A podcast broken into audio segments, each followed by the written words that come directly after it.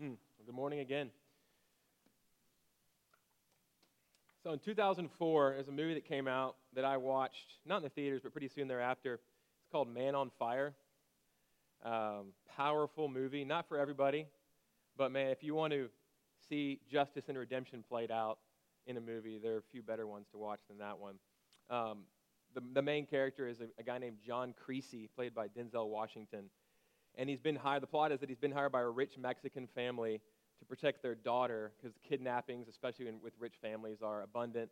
And so he comes down to Mexico, sort of lost and jaded, um, and not really having a reason for living, just kind of looking to subsist. And a friend hooks him up with this job, and she's a little precious eight, nine-year-old, little blonde-headed, uh, Creasy's ex-CIA special ops. He's a bad dude, but bad in a good way, you know, like don't mess with him.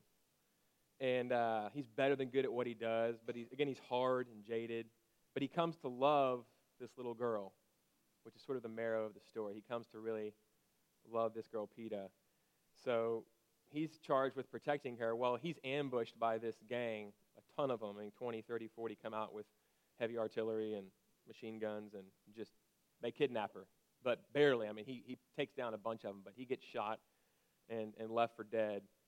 But he, they thought, they thought he was dead, but he actually survives, and he has a fairly long recovery.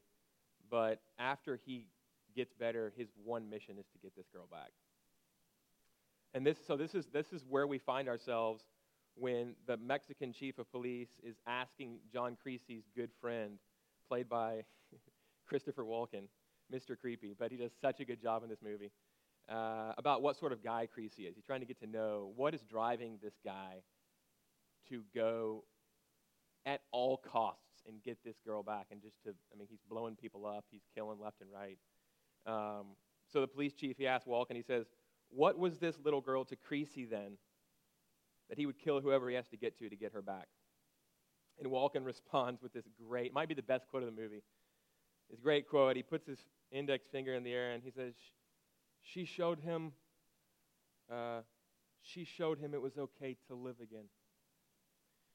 Uh, and the Mexican police chief says, The kidnappers took that away. Uh huh. And they are going to wish they had never touched a hair on her head. He says, A man can be an artist in anything, food, whatever. And he's like licking his fingers as he says this, eating something. It depends on how good he is at it. Creasy's art is death, and he's about to paint his masterpiece. It's a great line. So, and he said, and then it literally he says at the end of that, he says, "That's all I had to say." this last line. it's so great.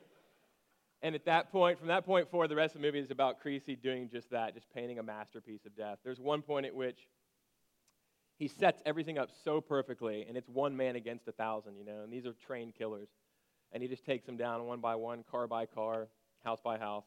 And there's this one point at which he knows that this Jeep is coming uh, full of these, full of this, these gang members uh, down this certain street. And so he's, he, works, he walks up to this second story of this Mexican uh, townhome, and this is older couple that's in the townhome, and he moves them aside and doesn't hurt him at all, but he just says, you know, stay aside. I've got, I've got this to take care of. You know, pulls out his, is a bazooka. It's something like that. It's um, a missile launcher. And the guy is this pious old Roman Catholic man, I'm sure, and he says, you know, um, God says for us to forgive. And Creasy, and he's just waiting there for this car, you know. And and Creasy says, forgiveness is between God and this and this man I'm about to kill. He said, my job is to arrange the meeting. Um, but he, he is a man on fire. And that's why I wanted to bring him up because I know it might not have seemed like it in this, in this text that Austin read, that Paul closes this wonderful, high Christological book of Colossians with, where it's really just a bunch of a roll of names and some last, some parting instructions to this church. But we see here, if we take a close look at the text, that Paul is indeed, he's a man on fire. He is a man on mission and we ought to be a people on mission. So we're going to spend the next few minutes talking about that together and looking at, looking at why Paul is so conflagrated, so burned up with the mission of God because of what Christ has done. So, the first point, two points today, is Paul's final instruction through six here. Paul's final instructions. So, this is his, in this high, book of high Christology, these are his last instructions to this church. What does he say? Well, the first thing he says is, he says, pray steadfastly. That's the very first thing he says. And if, you, if you've looked at our values as a church on the website, it's, it's something that we aspire to even more than something that we are yet. But it's the, our value is to be a people who pray, to be a praying people. We want to live into that. Um, but Paul, it's the, it's the first thing he says in this close. He says in verse 2 continue steadfastly in prayer, persevere in prayer, pray constantly, and pray with all your heart, pray with determination, pray doggedly. In other words, you're going to want to stop praying. And any of you that have done any work at all praying know what I'm talking about. When you pray, you want to stop praying, sometimes almost immediately. Um, it is hard work to pray. Um, and what Paul says here breaks down to really meaning, uh, he actually says, sorry, being, being watch, pray steadfastly, continue steadfastly in prayer, being watchful in it. Let's look at that. So the word means being alert or awake, first of all. Um, have you ever noticed how when you pray alone with God in a quiet place, oftentimes you get tired and sometimes you nod off or get distracted, fall asleep? It's happened to me so many times. Count. Do you think that's an accident? Uh, no other time, no, nothing else in my life do I get as consistently tired and nod off as much and lose focus as much as when I'm doing the work of prayer. Is that a coincidence? Or do you think that we might have an enemy who knows that this is our main battle engagement? This is our main work, and he will do what he has to, even if it's just getting us tired. If that's all it takes, if we're in a war and the enemy knows that he can get us to fall asleep, not only can we not defend ourselves, we can't attack. As easy as that. And so if he knows this is our main work, of course he's going to do that. And if that works, then done. So, one of the things that this tells us is that it reminds us stay on the alert because it's not, you're not just walking throughout your life, you're in a war. Yes, that Christ is won, but the, the war's not over and we have work to do. And the main work is the work of prayer. Um, so, it reminds us that we are in a battle, and prayer is our front lines activity.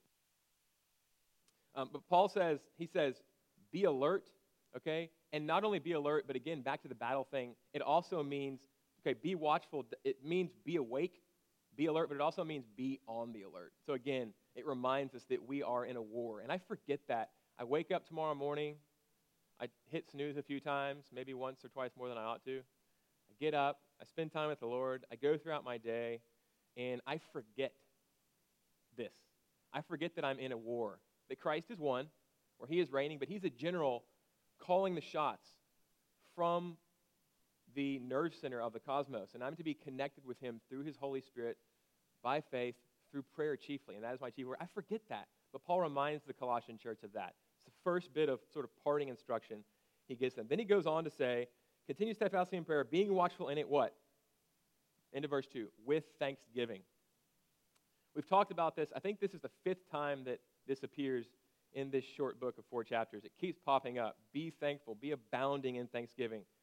It's a reminder that the gas that drives our lives, our prayer lives, everything we do as Christians is the reality of the gospel, what Jesus Christ has done for us. The fact that God became a man. And one thing that we focus on during this time of Advent more than any other is that God became, he was born a helpless child into a poor family in the line of David he grew up poor and despised.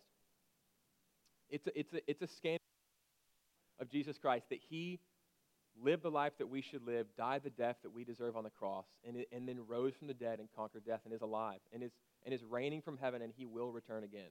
Um, this is what fills Paul's tank. It's what he thinks about constantly. It's what drives him. It's why he's constantly saying, uh, Do everything you do. Pray, being watchful, but with thanksgiving.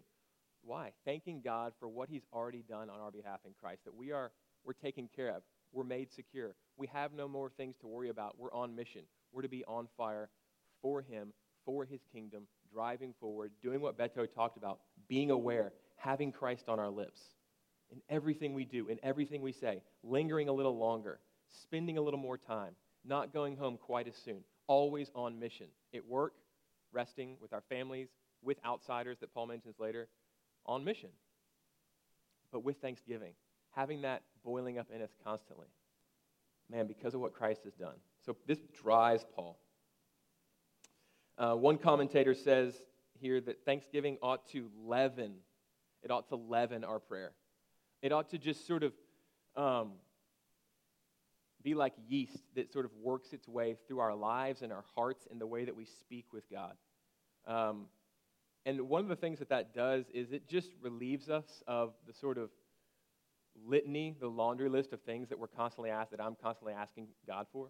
And, and that's okay. God wants to hear from us. And I think that I'm not ready enough to let God know from my heart, here's what I need, God.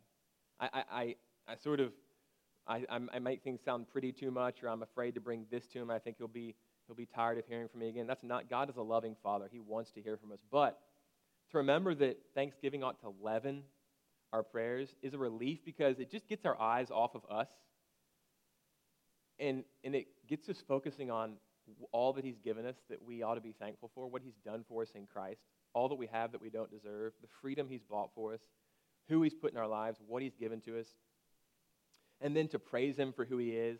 I remember um, when we spent time, our last First Wednesday prayer in the library, just for the first 20, 25 minutes, we just did, instead of going like praise, confession of sin, Thanksgiving, we just went praise, Thanksgiving. So the first 20, 25 minutes was just praise and thanksgiving. It was just all thank you, God, and here's who you are, and eyes lifted up, and looking at those around us that He's put in our lives. And it just changed. It was so, it was one of the most refreshing prayer times I've had. It just changed the whole time for me. Um, and it loaded my requests with a different perspective. So that's what Paul says here. And in verse 3, he says, um, and at the same time, pray also for us, for Paul and those who are with him, for his companions, that God may open to us a door for the word to declare the mystery of Christ, on account of which I'm in prison. Um, what does this talk about? Paul praying that God would open a door for the word for him.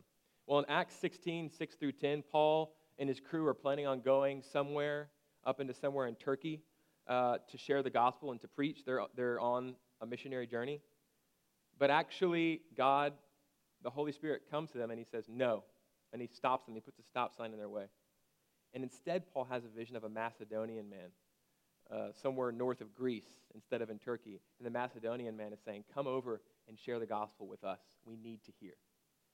Um, so this appears in Acts, and, it, and it's something that Paul's familiar with this leading of God, this opening of doors that God does, and a closing of doors that God does. The fact that it's not all the same to God. That's the point. It's not all the same to God. God has the places of our lives patterned for us, lined out for us, laid out for us. And prayer is one of the things that helps us to understand what those are, to understand when to advance through an open door and when to stop when the door is closed. Um, he has places he wants us to go and people that he wants us to meet and preach the gospel to. Um, it's, it's why we talk about being so glad that God has planted us, has called us here to this place in West Houston, to the Galleria, because we believe with manifold scriptural evidence, but also testimony, that He has called us to this place, that He has people in this area that He wants to come to know Him, that He wants us to preach and share the gospel to and love on in the name of Jesus Christ. He has people on your street in your apartment block, at work, that He wants you to preach Christ to, um, to give an answer to as they're looking around trying to find meaning in life, when something has just hit them in life, to unfold the fragrance of Jesus Christ to them.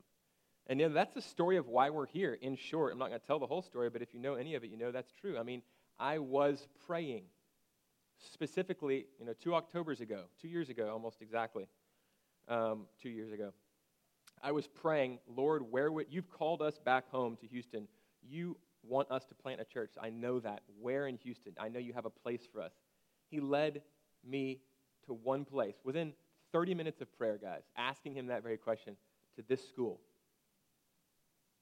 And, and the rest is history. I mean, he just laid out for us so clearly that I want you here. I'm calling you to this place and to a people that you've yet to meet. And mo- many of those people and most of those people we still have not met. Um, and so it's not all the same to God. He has a mission for you, for each and every one of you, in your various spheres that He's placed you in. You're, pe- you're to be a people on mission, not just to wake up and go, okay, hum ho, what am I think? What am I? What's my what's on my docket today? But to know that okay, God has a plan for me, and to be in tune with Him in His Word, in prayer, reminding one another, as while it is still called today, through by faith through His Holy Spirit, because of what Christ has done for us, we are in connection with the Father. Jesus said, "I never say anything unless the Father is saying it. I say what the Father is saying from heaven, and I never do anything unless the Father is doing it. I just do what the Father is doing." Do you think it's supposed to be any different for you? It's not. He is our example, He's our model. Um, and this is what Paul's talking about. It makes every day an adventure because every day is a mission. Every day He has something for you to abide in the finished work of Christ, to be loved by Jesus, to love Him back, and then to let His fragrance overflow out of you to the people that you would encounter, to the places that would, ha- he would have you go, to be a people on mission.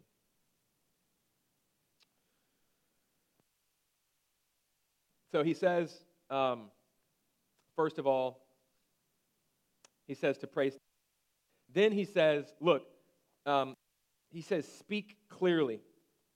And I'm actually going to skip over that bit, but he says, I need, I ought to, I need to speak the gospel with clarity. Pray that I would. I'm actually going to skip over that and just roll it into the next thing that he says, which is basically, he says, pray for me because I ought to speak the gospel with clarity. Pray that I would. But also, you ought to what? If you look at verses 5 and 6, walk in wisdom toward outsiders, making the best use of the time. Let your speech always be gracious, seasoned with salt, so that you may know how you what?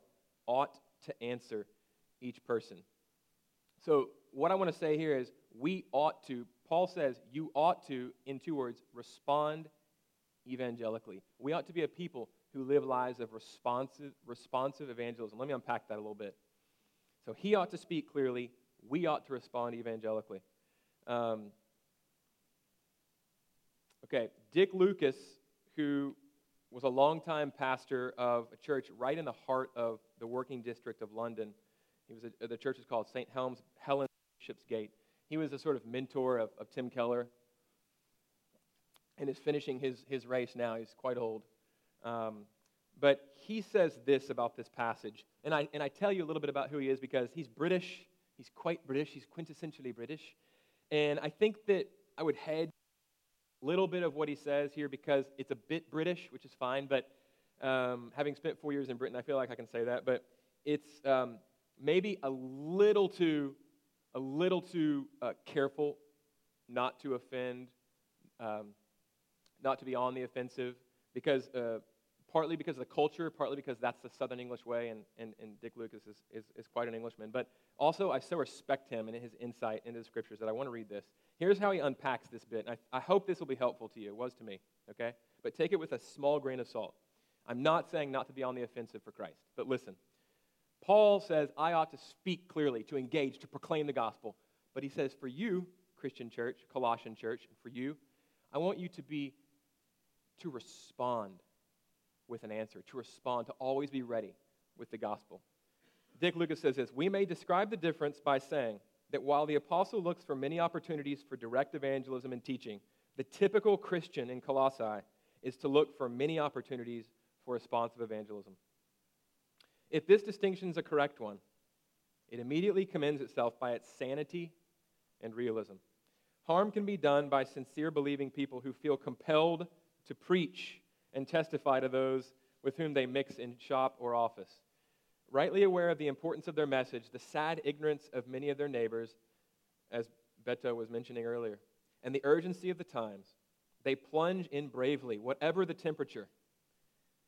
But, directly, but direct assault on entrenched apathy, to change the metaphor, is seldom successful and can never be carried out by normally sensitive people That's a, quite British. Without great cost to nerve and confidence. Alas, one consequence of failure in such verbal witnessing is a discouragement sufficiently severe at times to lead to disengagement from this part of the battle altogether. Let me keep reading. This is the only block quote in the sermon, but I think it's worth it. Hang with me. He says, Now, Paul's advice to the Christians is not along the lines of possessing oneself of better techniques with which to approach people.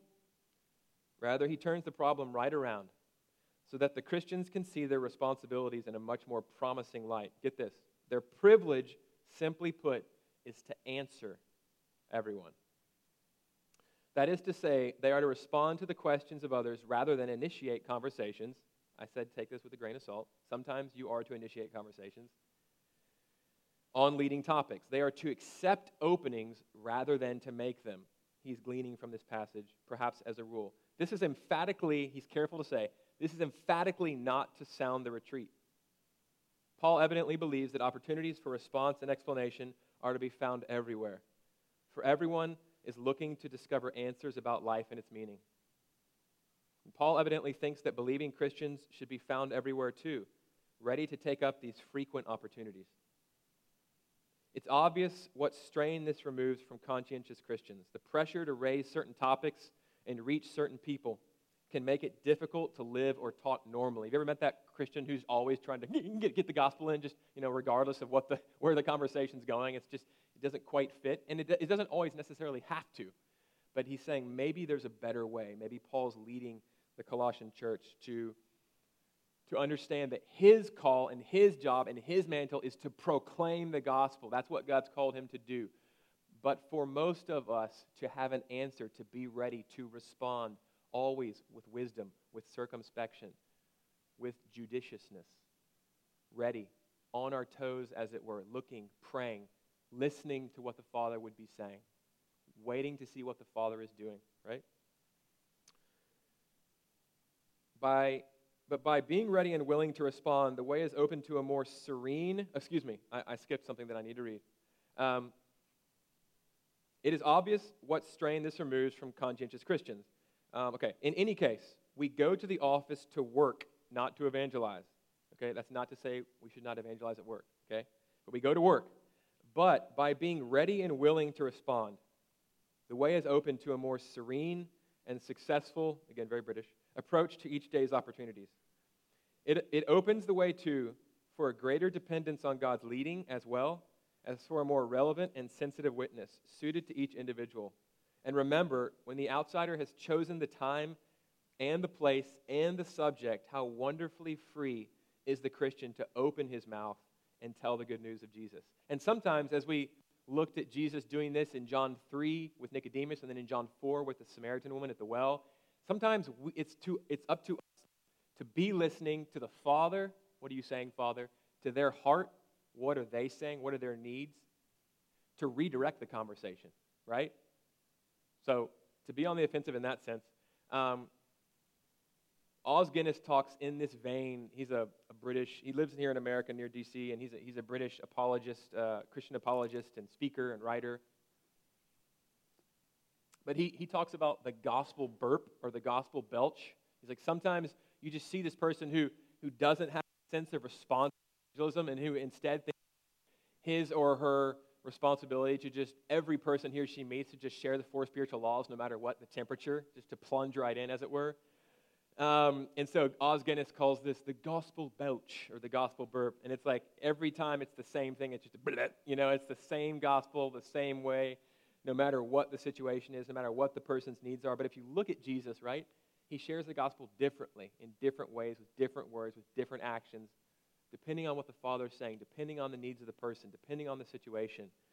And I think part of what Lucas and Paul is saying here is we ought to be the same. It keeps us in a greater sense of dependence. Instead of depending on the four spiritual laws, and I'm just going to blap, we're dealing with eternal, sensitive, searching people here. And yes, yes, to, be, to understand that not to say, hey, I just don't want to offend. Never to say that, because the gospel will offend us. If it saves us, it will first offend us to death. But to look to share uh, with wisdom, with salt, which both preserves and, cu- and flavors um, our speech. And secondly and finally, regarding Paul's injunction, which echoes Jesus' to have our speech seasoned with salt, as I just mentioned, the ESV Study Bible, and if you don't have the ESV Study Bible, man, I'd highly recommend getting a copy. It's, it's a wonderful tool. It says that this quote suggests speaking in an interesting, stimulating, and wise way. I think of Karl Barth, the Swiss theologian who spent some of his last years at Princeton as a scholar, and he said, uh, he said, you know, every Christian ought to have a Bible on one knee and a newspaper on the other um, just to be aware of what's going on, to be looking to speak Christ into the situation at hand. Um, Paul's comments in verse 5 assume that the Colossian believers are vitally involved in the local community. What? Walking with wisdom toward what? Outsiders. Assuming that we're going to be rubbing shoulders constantly with what Lewis in Weight of Glory calls either e, um, eternal splendors in heaven or immortal terrors in hell. We are every day passing by eternal creatures that will spend an eternity either with God and fellowship with Him through the work of Christ or in hell with His just wrath upon them because they chose to reject Christ, to ignore, um, or perhaps were never told of Christ at all. Um, you know, and this, this, this part of, of, of Paul's injunction especially gets my attention. The fact that he's assuming that as Christians, we are constantly not only around outsiders to the faith, but cultivating those relationships and looking to speak, to love them well, and to speak Christ to them winsomely. Um, before we went to Edinburgh, we didn't. We were pretty much just with believers all the time, and it's easy for, for a pastor to sort of get into that rut. Um, but once we got to Edinburgh, it was, it was there that we realized that was the case because uh, we were ministering largely to, to, international students and specifically to Muslims mainly. And um, we just realized how refreshing it was and how challenging it was and how new it was. And we realized we don't have a lot of non Christian friends back home. And it's so good for this to be our job, to, to, to have to, as it were, reach out to those that don't know Jesus. And we, we realize we never want to not be in this place again. And this is what Paul's saying here. And for most of you, that's not the case because you go to work uh, and most of your work atmospheres tend to be people that don't know, a lot of people that don't know Jesus. Um, but if that's not the case for you, I encourage you to, um, to follow Paul's injunction here, the last, one of the last things he says to this Colossian church. To, um, to know how you ought to answer each person, to walk with wisdom toward outsiders. Okay? Um, and then he says this in verse 5 again making the best use of the time. Just a few observations here. One, the time is short. It's one of the things that Paul implies here. Okay, our time is short. To live with the understanding that today might be our final day, that regardless, our end is coming soon, and Christ will return. And he's given us a short amount of time, our most precious commodity. Um, so our time is short. Live like you have just today. Plan for tomorrow, um, but don't count on it. Live in light of having a short time. And secondly, uh, there's an implication here when he says making the best use of the time. There's an implication not just that you can make bad use of the time God's given you, because we're all stewards of the time God's given us. We're not owners of it. It's, he is going to require it of us when we stand before Him. How did you use this precious thing that I gave you called time? Did you use it for yourself? Did you, or did you use it living? Did you use it living in light of the gospel on mission for me and for what I've done for you through my son? Um, not only that there's a bad use of our time, which I think all of us get that, but that there's a good use of our time, but not the best use.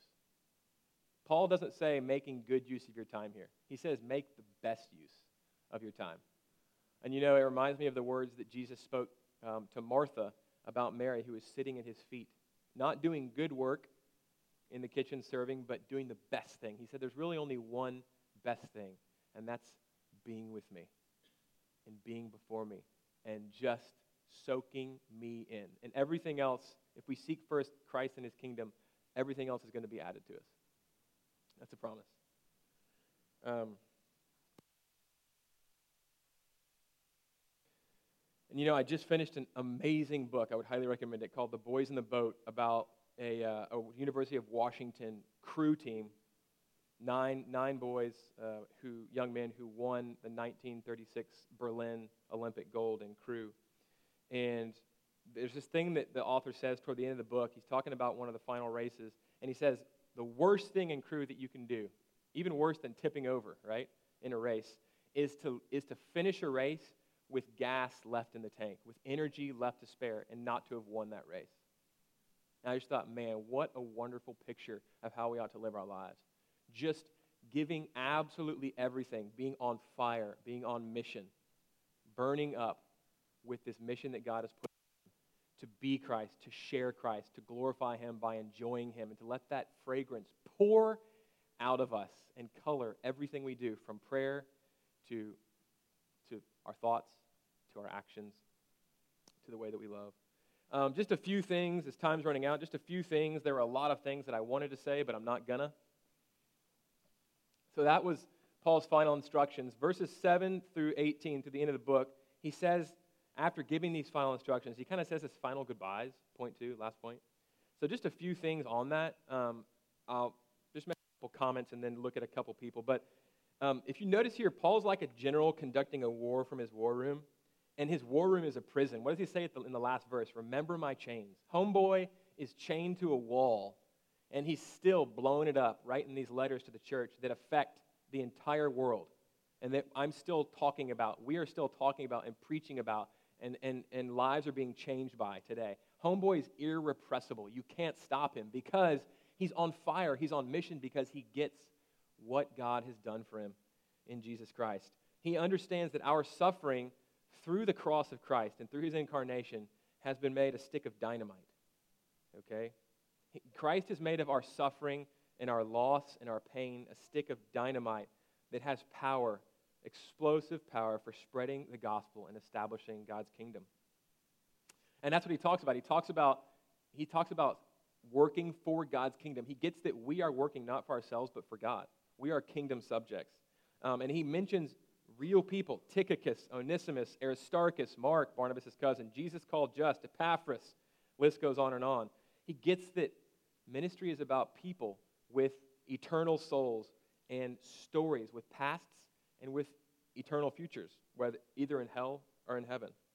Um, and I've already mentioned that quote from Lewis, but understanding people in light of who they are and who God has made them, that they're lost and that there's only one way to enter into life, and that's through Jesus Christ. It just fire, it just, it just burns, it ought to burn us up. And we see that as Paul mentions these different people. He's just telling this person and that person, go here, do that. This guy's coming back to you.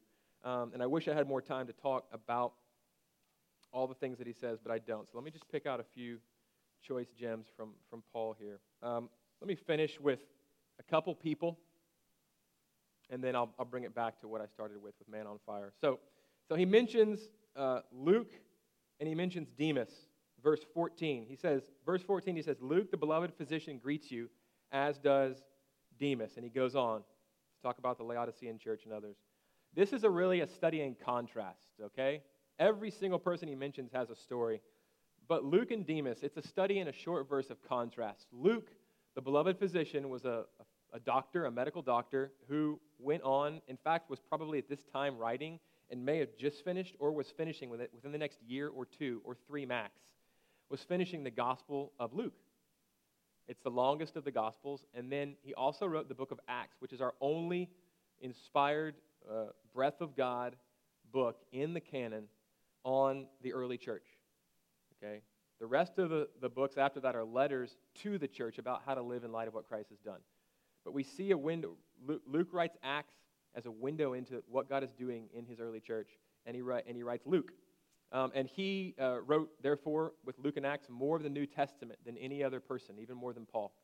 Um, so long are those two books and so rich. Uh, Luke gives us most of our parables. So he was faithful. Luke was faithful to understand his mission and his call and to walk it out and to live it out to the end. Demas, on the other hand, here he's clearly in good standing. He's clearly commended by Paul. But if you fast forward five years to 2 Timothy, Paul's last letter that he writes before he's executed in Rome, he says um, that Demas, he says, Demas has deserted me because he has fallen in love with this present world. This is a tragic phrase, and I pray that it would never apply to any of us. Demas falls off, as it were. He does not finish well. He says this exactly to quote, I didn't know if I had it. For Demas in 2 Timothy, he writes, For Demas, in love with this present world, has deserted me and gone to Thessalonica. Um, you cannot love both worlds. We live in this world, and it is always trying to put its hooks into us. But would we be a people that are absolutely obsessed with Christ and his kingdom and driven by that because of what he has done for us, because of what he has brought us into? And would our lives only make sense in light of that, in light of the gospel, in light of God's kingdom, in light of our mission? Would that we would be a people on fire, finishing well like Luke and not like Demas. Godliest man in the Bible, as it were, perhaps David, the wisest man in the Bible, Solomon, the strongest man in the Bible, Samson, none of them finished well. Matt Baker, Austin's dad, is fond of saying, almost everyone starts well. It's easy. Hardly anyone finishes well. Would that we could be a people who could finish well. If you look at the rest of these verses, Paul mentions not only a person that doesn't finish well, but a church. Laodicea is clearly in good standing here. But if you fast forward 30 years, Laodicea is the last church that John writes to in the book of Revelation, the Apocalypse. And he says, Look, you've grown rich. You're rich in this world. We could easily be that church. We have a lot of material wealth. But what does he say to that church? He says, I want to, you make me sick. I want to throw up because I wish that you would make your choice, that you would either be, you would either be cold or hot.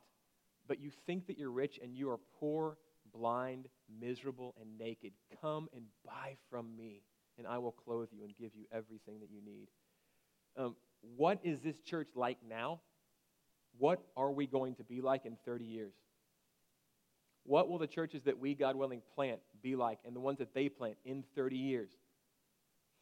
Would that we, as a church, as a family of churches that continue, God willing, to plant and to own the geography that God has called us to, being a people on mission and on fire, would that we could finish well, better than we started, growing from glory to glory, ever brighter, ever brighter, until that final day. Um, I opened our time comparing Paul and his laser focus on mission to John Creasy, Denzel Washington, and The Man on Fire. Spoiler alert. Sorry, I know I spoiled one of the Narnia books for Michelle as she was, it's like my first sermon at Sojourn Heights, and she was reading the book that I, I spoiled, and she was so mad at me. But she's here now. Thanks for being faithful, Michelle. Um, spoiler alert if you haven't seen the movie, Creasy gets Pita back. Um, he gets her back but only in exchange for his life. The end of the movie is he, he gives him, I mean, this bad to the bone dude who's been totally transformed, just kills everybody, gets her back. The deal is, though, her for me. It's an unbelievable picture of ransom and redemption. And uh, presumably he goes on, they, they end the movie there mercifully, but presumably he goes on to torture and then death. Um, and you know, it reminds me of someone. Um, it reminds me of someone that was a lot more bad, that was a lot more powerful than John Creasy, who could have said a word. He just could have said a word on that cross 2,000 years ago and called down tens of thousands of burning angels that would have just destroyed all opposition. He went beyond that on the cross and was upholding, was giving breath and life and causing blood to course through the veins of those who were crucifying him. Hmm? At any moment, moment, if he'd chosen to curse them, we wouldn't have any way to be with God. But he didn't. He, he gave himself up for us, him for you, him for me. Um, and Paul gets that. And it changes absolutely everything. Um, and I just want to say, what about you? What about us? Will your life make sense of his death? Let's pray.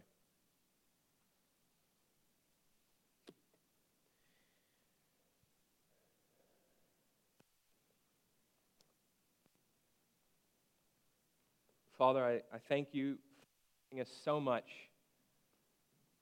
so much that you sent us your precious Son, that you love perfectly. I don't know perfect love. I only know perfect love because I know you, but I personally have never loved perfectly in my life, not for a second. But you, from all eternity past, were the perfect Father to your perfect Son. He was in your bosom, He was at your side, being loved by you and loving you constantly with your Holy Spirit. And you gave Him up to be crushed, to live a life of poverty and temptation and rejection for us so that we could be brought into your family. And now he reigns. And he's using our suffering, especially in our pain, and he's willing to use anything and everything in our lives so that we could be a people on mission for him and not for ourselves. I pray that living in light of that, that living in light of your kingdom, Lord, with every resource at our disposal, would be the way that we live, that that would characterize us as a people, that we would be a people on fire as Paul was a man on fire, as Jesus was a man on fire. Lord, would our lives make sense only in light of his death and his resurrection and his reign and his imminent return? And I pray it in his name, in the name of Jesus Christ, Lord and Savior. Amen.